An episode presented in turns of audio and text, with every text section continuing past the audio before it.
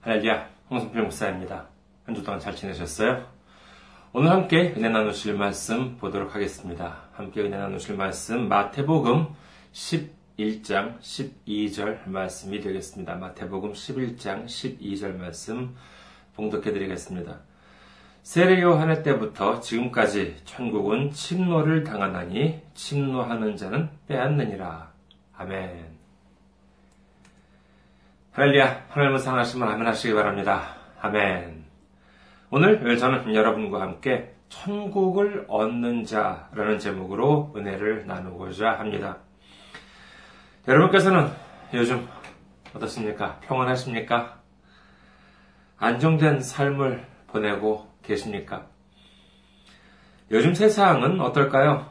과거에는 전쟁을 뭐 좋아하는 지도자들 때문에 많은 국민들이 세계에서 이렇게 고통을 겪고 그랬습니다만은 요즘에는 어떻게든 전쟁을 좀 이렇게 회피해 보려는 그런 노력 덕분에 평화가 정말 유지되고 있는 것 같아서 참으로 다행스럽습니다.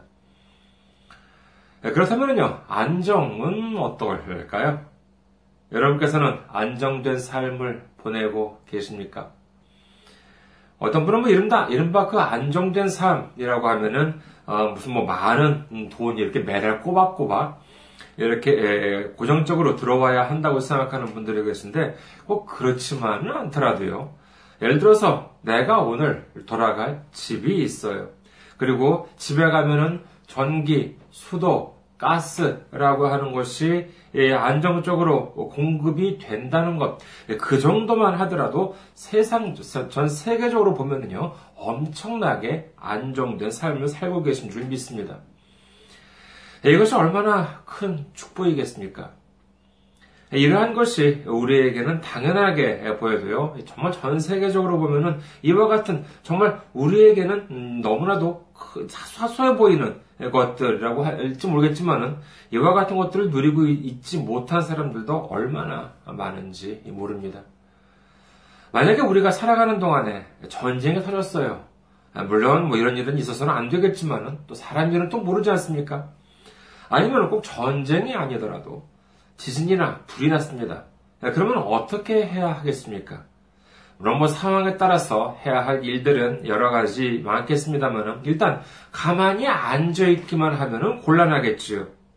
지금 집에서 불이 났는데 지금 지진이 지금 일어나서 쓰나미가 막 몰려오려고 하는데 집에서 태연하게 잠만 자고 있어요.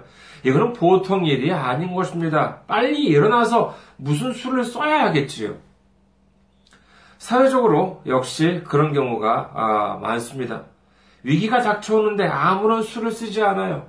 조금만 더 일찍 위기를 알아차리고 대처를 했었더라면 회피할 수도 있었을 텐데, 그죠? 나는 괜찮겠지. 우리는 괜찮겠지라고 하면서 설마 우리에게 설마 나한테 그런 일이 닥치겠어 하는 뭐 이른바 뭐 안전 불감증 음, 사실 이 안전 불감증이라고 하는 말도 좀 이상합니다.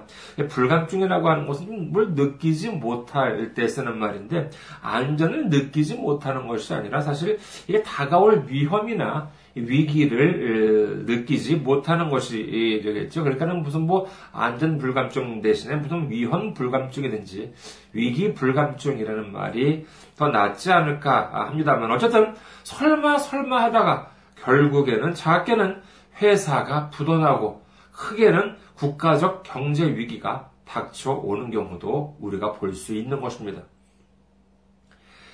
일본을 한번 예로 들어볼까요? 일본은 1945년 태평양 전쟁에서 패망하고 그때까지 가지고 있었던 모든 것을 다 잃어버렸습니다. 그야말로 잿더미가 아, 된 것이죠. 하지만 국민들의 노력과 여러 경제적인 이유 때문에 나라 살림이 살아납니다. 우리나라는 1988년에야 개최할 수 있었던 이 올림픽을 일본은 이보다도 24년이나 어, 앞섰던 1964년에 열었다라고 한다는 것을 본다 하더라도 이 당시 한국과 일본의 경제 차이는 어마어마했다라고 하는 것을 알 수 있습니다. 특히 1970년대와 1980년대를 본다면요. 이른바 경제대국이라고 하는 수식어는 오로지 일본을 위해서만 존재했었다라고 할 수도 있겠습니다. 당시 일본 경기는요, 어마어마하게 좋았습니다. 특히 80년대를 본다면요, 일본의 땅값이 얼마나 올랐는지, 일본 땅을 모두 팔면은, 일본 땅을 모두 팔아서 미국 땅을 사면은요, 돈이 남는다는 이야기까지도 있었을 정도였습니다. 당시 일본의 기업들을 본다면은요, 두 가지 상징적인 제도가 있었습니다. 그것은 바로 종신고용이라고 하는 것과 그 다음에 연공서열이라고 하는 것이었습니다. 종신고용이라고 하는 것은요, 학교를 졸업하고 이제 한번 회사에 들어가기만 하면은 정년 퇴직 때까지 그 회사에서 계속해서 고용되는 것을 말합니다. 그리고 연공서열이라고 하는 것이 무엇입니까? 그 회사에 근무를 계속하면은 몇 년 뒤면은 대리로, 몇 년 뒤면 과장으로 자동적으로 이렇게 승진을 하게 되는 것이지요. 사실 요즘 젊은이들이 들으면 환상적이라고 할 수 있을지도 모릅니다. 이처럼 안정적인 제도가 있었기 때문에 회사 아, 직원들은 회사를 신뢰하고 안심하고 근무에 매진할 수 있었던 것입니다. 하지만 이것이 가능했던 이유는 뭐냐라고 하면은요, 나라 경기가 좋아서 이 회사도 잘 돌아갈 때의 이야기입니다. 즉, 나라 경기가 좋으니까 회사도 돈벌이가 잘 돼요. 그리고 회사도 돈벌이가 잘 되니까 직원들에게 줄 월급 걱정을 할 필요가 없는 것입니다. 연공 서열을 하면은요, 상사가 부하 직원을 돌봐주기도 하지요. 예를 들어서요, 당시에는 남자 신입사원이 들어가면은요, 회사 상사가 부하 직원 이 그 맞선을 주선해주는 일도 뭐 흔히 있는 일이었다고 합니다. 그 정도로 정말 이렇게 그 유대 관계가 강했기 때문에 직원들에게 있어서 회사라고 하는 것은 단지 일만 하고 돈만 버는 그 이상의 의미가 있었던 것이죠. 그렇기 때문에 정말 열과 성을 다해서 충성을 바치고 열심히 일을 합니다. 어느 정도 열심히 일을 했냐 하면은요, 말 그대로 죽도록 일했습니다. 왜냐 하면은, 아니, 이 일을 하면 하는 만큼 돈이 벌어지니까는요, 어, 정말 이건 쉬는 것이 아까운 것이죠. 예, 그런데 보면은 예, 흥미로운 것은요, 우리나라에서도 종종 사용되는 이 과로사라고 하는 말이 사실 처음 등장한 것이 일본입니다. 예, 그래서 일본말로 과로사라고 하는 가로식이라고 하는 말은요, 국제어로도 등록이 되어 있어서 영어 사전에도요, 큰 백과사전, 큰 백과사전이 아니라 큰 영어 사전 보면은, 가로시 라고 하는 가로시 일본 표기의 일본 발음의 영어가 등재되어 있을 정도입니다. 예, 그런데 주시하시는 바와 같이 이와 같은 전무후무한 대호황도 결국 종말을 맞이하고 맙니다. 구체적으로는요, 1986년부터 극심해진 이, 이 버블 경기, 일본의 거품 경제죠. 이것은 1991년에 종말을 맞이합니다. 그러자 처음으로 이, 이 붕괴하기 시작한 것이 무엇이냐라고 하면 바로 이 종신고용제도, 그 다음에 연공서열제도였습니다. 회사가 충분한 돈을 벌고 그래야 직원들에게 월급을 주고 그러겠지만 회사가 지금 막 뭐 돈이 없어가지고 넘어가느냐 마냐 하는 마당에 건물 파고 팔고 땅 팔고 어, 그러면서 직원들 월급을 줄 수는 없는 노릇 아니겠습니까? 그렇다면 연공 서열은 어떻습니까? 이것도 경기가 좋을 때는 괜찮았습니다. 솔직한 말로 누가 상사로 앉아있든지 간에 지금까지 해오던 대로 일을 진행하고 부하 직원은 뭐 매뉴얼대로 어, 일만 하면은 돈이 벌리는 시대였습니다. 그러니까 부하 직원도 정말 이렇게 어려움이 없었던 것이죠. 그러니 경험이 많고 어, 경력이 많은 이 상사는 이 부하 직원에 비해서 할 수 있는 일들이 많았습니다. 하지만 이제 사회가 변해갑니다. 경제가 변해갑니다. 컴퓨터가 들어오고 인터넷이 들어와요. 이제는 영어가는 기본이고 뭐 제2 외국어까지 하는 신입사원들이 물밀듯이 들어옵니다. 미국이나 유럽에서 신기술이 개발되면 그것이 검증되고 책으로 출판된 후에도 이 번역서가 나온 다음에야 그에 대한 정보를 접할 수 있었던 이 선배나 상사들은요. 이 사람들에 비해서 부하 직원들은 어떠냐라고 하면 인터넷으로 영어 신문을 보면서 현지에 보도가 되자마자 정보를 입수할 수 있게 된 것입니다. 그러니까 이건 뭐 도저히 게임이 안 되는 정도죠. 이와 같은 현상을 회사 차원에서 보면은 능력이 없는 상사한테 비싼 월급을 주는 것보다는 그 돈으로 차라리 여러 능력 있는 신입사원을 뽑는 것이 이득이라, 이득이다라고 한다는 것은 뭐 자명한 사실입니다. 결국 이렇게 되니 이 종신 고용이다. 그 다음에 연공 서열이다라고 하는 것은 무너지고 이제는 이 성과를 내지 못하는 사원은 아무리 직급이 높거나 아무리 경력이 오래되었다 하더라도 이 부하 직원들한테 추월을 당하는 일이 발생하게 된 것이지요. 자, 뭐 일본 회사에 대한 이야기는 이 정도로 하고요. 우리 한번 이 영적인 문제로 돌아가 보도록 하겠습니다. 우리는 이 영적으로 어떻습니까? 평안하십니까? 이 영적으로 안정된 삶을 보내고 계십니까? 만약에 세상이 격변하고 어, 그런다면 우리는 금방 위기를 알아차리기도 합니다. 그러나 이 영적인 위기에 있어서는 많은 사람들이 둔감합니다. 그저 우리가 교회에 모여서 예배를 드리는 것만으로 우리는 영적으로 안정되고 평온한 줄 착각하는 분들이 많습니다. 그래서 어떻게 하느냐 하면은요, 그죠? 안주를 해야 거기서 벗어나려고 하지 않습니다. 더욱 믿으려고 애를 쓰지 않아요. 예수님께서는요, 오늘 말씀하십니다. 마태복음 11장 12절 말씀 다시 보도록 하겠습니다. 마태복음 11장 12절 세례 요한의 때부터 지금까지 천국은 침노를 당하나니 침노하는 자는 빼앗느니라. 여기서 침노 당한다라고 한다는 것이 무엇입니까? 이는 쉽게 말하자면요, 공격을 당한다, 공격을 받고 있다는 것입니다. 뭐 어떤 분은 뭐 이를 잘못 이해해서 천국이 무슨 뭐 공격을 받고 있다, 즉 무슨 뭐 누가 뭐 멸망을 시키려는 의도로 천국을 공격한다라고 생각하실지 모르겠지만요, 그럴 리 있겠습니까? 이는 천국을 멸망을 시키거나 무슨 허물어뜨리기 위해서가 아닌 천국을 얻기 위해서 차지하기 위해서 천국에 들어가기 위해서 열심히 공격한다는 것입니다. 즉 천국은 가만히 앉아서 평온하게 기도를 드리고 찬양을 드리는 것만으로 들어갈 수 있는 것이 아닌 천국에 들어가기 위해 있는 힘껏 공격을 해야지만 된다고 말씀하고 계신 것입니다. 여러분, 예수 믿는 것만으로 천국에 갈 수 있습니까? 좀 애매한 질문이죠.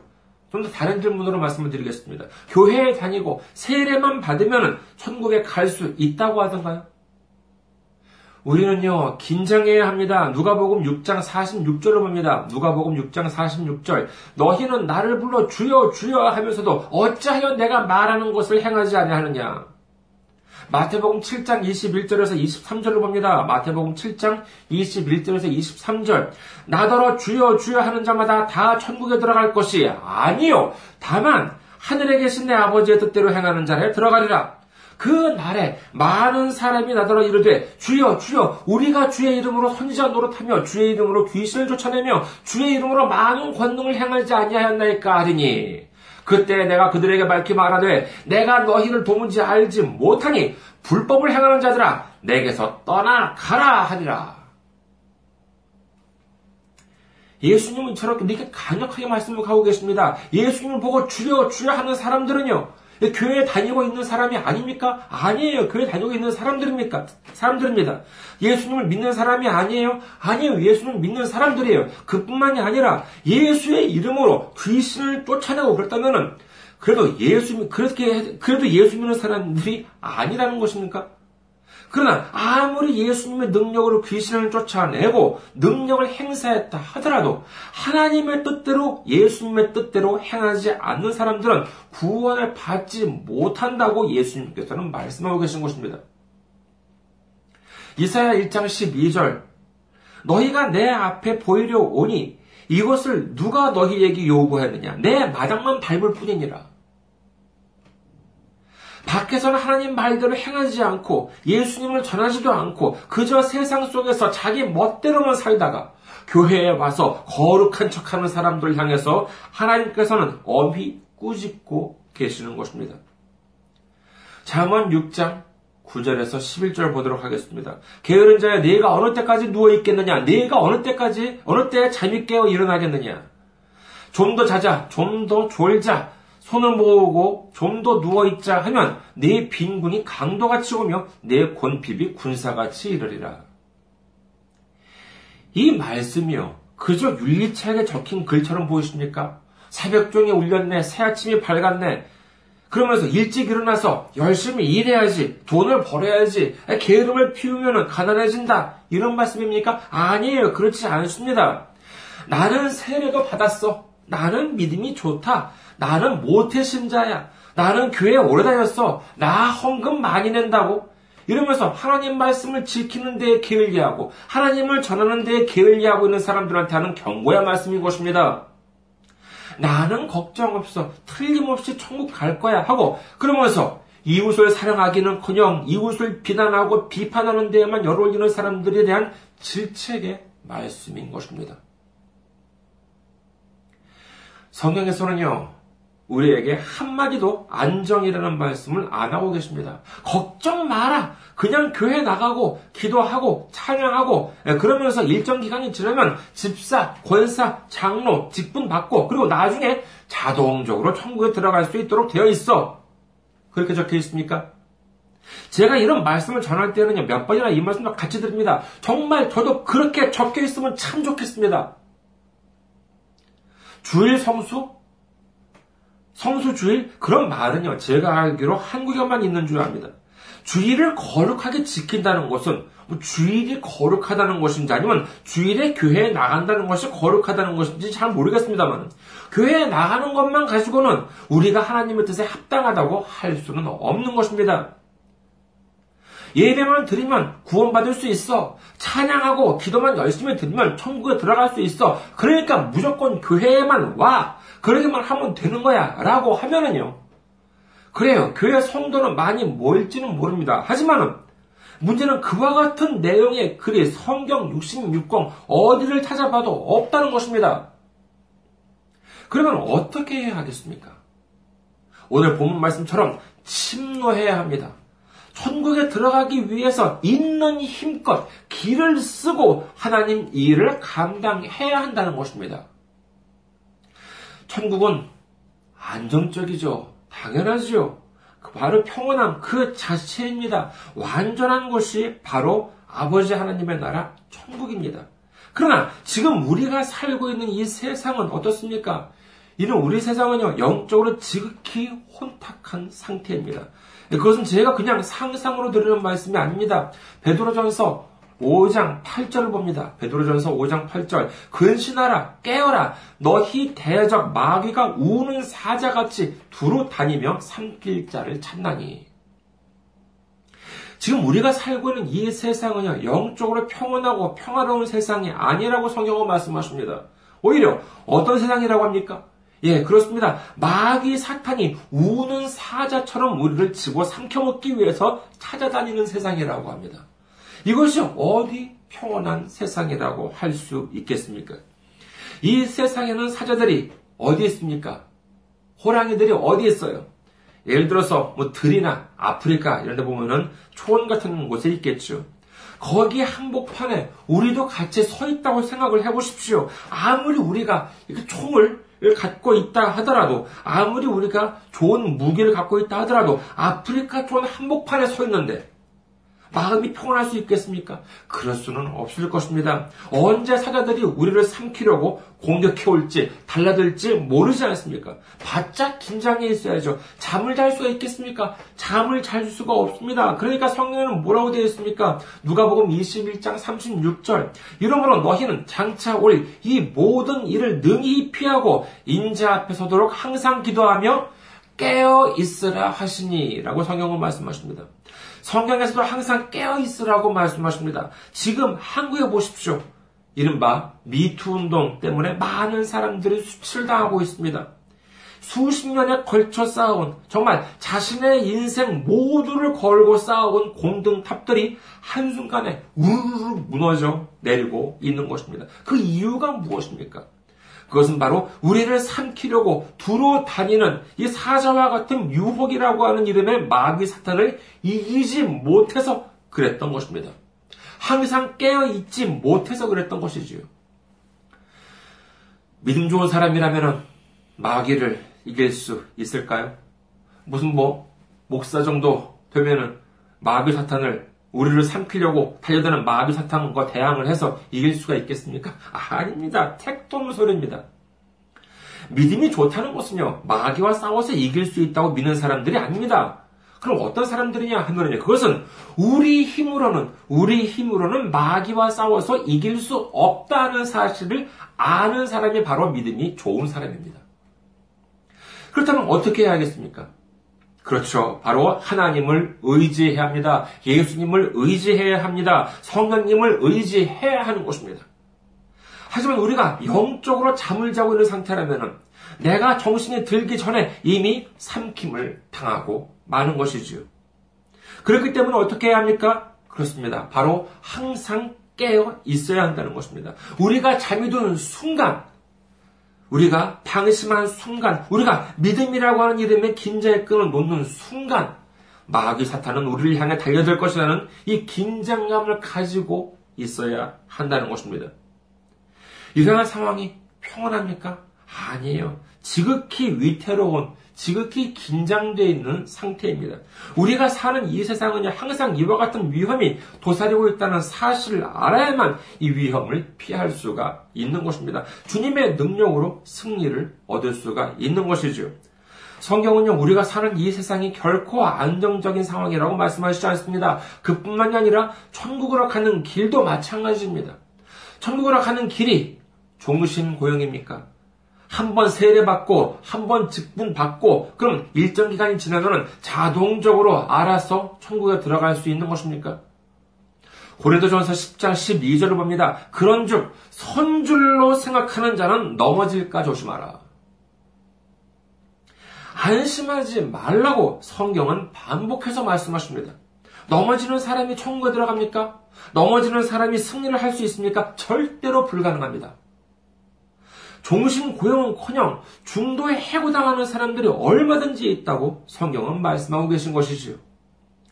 그리고 천국 천국으로 가는 길에는 연공 서열도 없습니다. 그런 근거가 어디 있습니까? 예, 그렇죠. 우리도 잘 아는 구절입니다. 누가복음 13장 13장 30절 보도록 하겠습니다. 누가복음 13장 30절. 보라 나중된 자로서 먼저 될 자도 있고 먼저 된 자로서 나중될 자도 있느니라 하시더라. 교회 다니고 30년 된 사람은 천국 S석, 20년 된 사람은 A석, 10년 된 사람은 B석, 무슨 1년도 안 된 사람은 무슨 뭐 입석. 그런 것이, 그런 것입니까? 아니에요. 그런 것이 아닙니다. 나중된 자로서 먼저 될 자도 있고, 먼저 된 자로서 나중될 자도 있다고 예수님께서는 분명히 말씀하고 계십니다. 여기 어디에 연공 서열이 있습니까? 가만히 있으면 알아서 자동적으로 천국으로 들어가는 것, 그런 것이 아닌 것입니다. 사랑하는 우리 성도 여러분, 우리는 긴장해야 합니다. 우리는 언젠가 죽지요. 그러면 어떻게 됩니까? 히브리서 9장 27절 보도록 하겠습니다. 히브리서 9장 27절. 한 번 죽는 것은 사람에게 정해진 것이요. 그 후에는 무엇이 있으리니? 그렇습니다. 심판이 있으리니라고 성경은 말씀하십니다. 우리는 반드시 심판대 앞에 서게 됩니다. 그 앞에 섰을 때 나는 무엇을 하고 왔다는 고 여러분께서는 말씀하실 것입니까? 교회에서 예배 잘 드리고 헌금 잘 내고 어, 찬송 잘 부르고 그것만으로 충분합니까? 아닙니다. 하나님 뜻대로 예수님 뜻대로 행하셔야 한다는 것입니다. 그렇다면 예수님께서는 우리들로 무엇을 하라고 말씀하셨습니까? 요한복음 13장 34절을 보도록 하겠습니다. 요한복음 13장 34절 새 계명을 너희에게 주노니 서로 사랑하라. 내가 너희를 사랑한 것 같이 너희도 서로 사랑하라. 마가복음 16장 15절 말씀 또 이르시되 너희는 온 천하에 다니며 만민에게 복음을 전파하라. 하나님이 우리를 얼마나 사랑하시는지를 알고 힘써 우리도 서로 사랑합시다. 그리고 온 천하에 다니며 복음을 전파합시다. 그렇다고 이제 그럼 온 천하에 가야 돼? 그러면 이제 짐을 싸들면서 싸들고 이제 먼 나라까지 가는 것이 우리가 온 천에 다니는 것입니까? 아닙니다. 그렇지가 않습니다. 우리 이웃, 사랑하는 우리 이웃, 예수님을 아직 알지 못하는 우리 이웃, 믿었다가 지금 믿지 않고 있는 우리 이웃이 있는 곳이 바로 온 천하인 것입니다. 전도라는 것이요. 꼭 뭐 우리 교회 나오라 라고 말하는 것만이 전도가 아닙니다. 내가 예수님을 전하고 그 사람이 자기 집 근처에 있는 교회에 나가도 좋습니다. 저도 매주 전도를 나가면서 그런 심정으로 나갑니다. 제 교회 나오시라는 말씀 안 드려요. 다만 전도지를 들고 예수님을 전하는 것입니다. 복음을 전하는 것이지요. 복음 전하는 것도 열심히 길을 쓰려고, 길을 쓰고 하려고 합니다. 말씀 준비도요, 열심히 길을 쓰고 하려고 합니다. 안 좋은 소리 들어가면서도요, 동영상 설교 찍고 매일도 열심히 길을 쓰고 많이 보내려고 합니다. 왜요? 돈 좀 많이 벌어보려고요. 유명해져 보려고 제가 그럴까요? 아닙니다. 제가 하나님 일을 길을 쓰고 열심히 하려고 하는 진짜 이유는 단 하나입니다. 무엇이겠습니까? 천국 가고 싶어서 그렇습니다. 그 일을 하나님께서 가장 기뻐하신다는 것을 알기 때문에 예수님을 전하고 복음 전하는 일을 하나님께서 가장 원하고 계신다는 것을 알기 때문에 저는 길을 쓰고 이 일을 하려 하는 것입니다. 사랑하는 우리 성도 여러분, 우리 모두 천국 갑시다. 이 세상에서 예수님 잘 믿으면서 복음 전하고서 그리고 나중에 천국에서 천국 국민으로서 함께 하나님을 찬양하고 하나님께 영광을 돌리게 되는 우리 모두가 되시기를 주님의 이름으로 축원합니다. 감사합니다. 한 주 동안 승리하시고 건강한 모습으로 다음 주에 뵙도록 하겠습니다.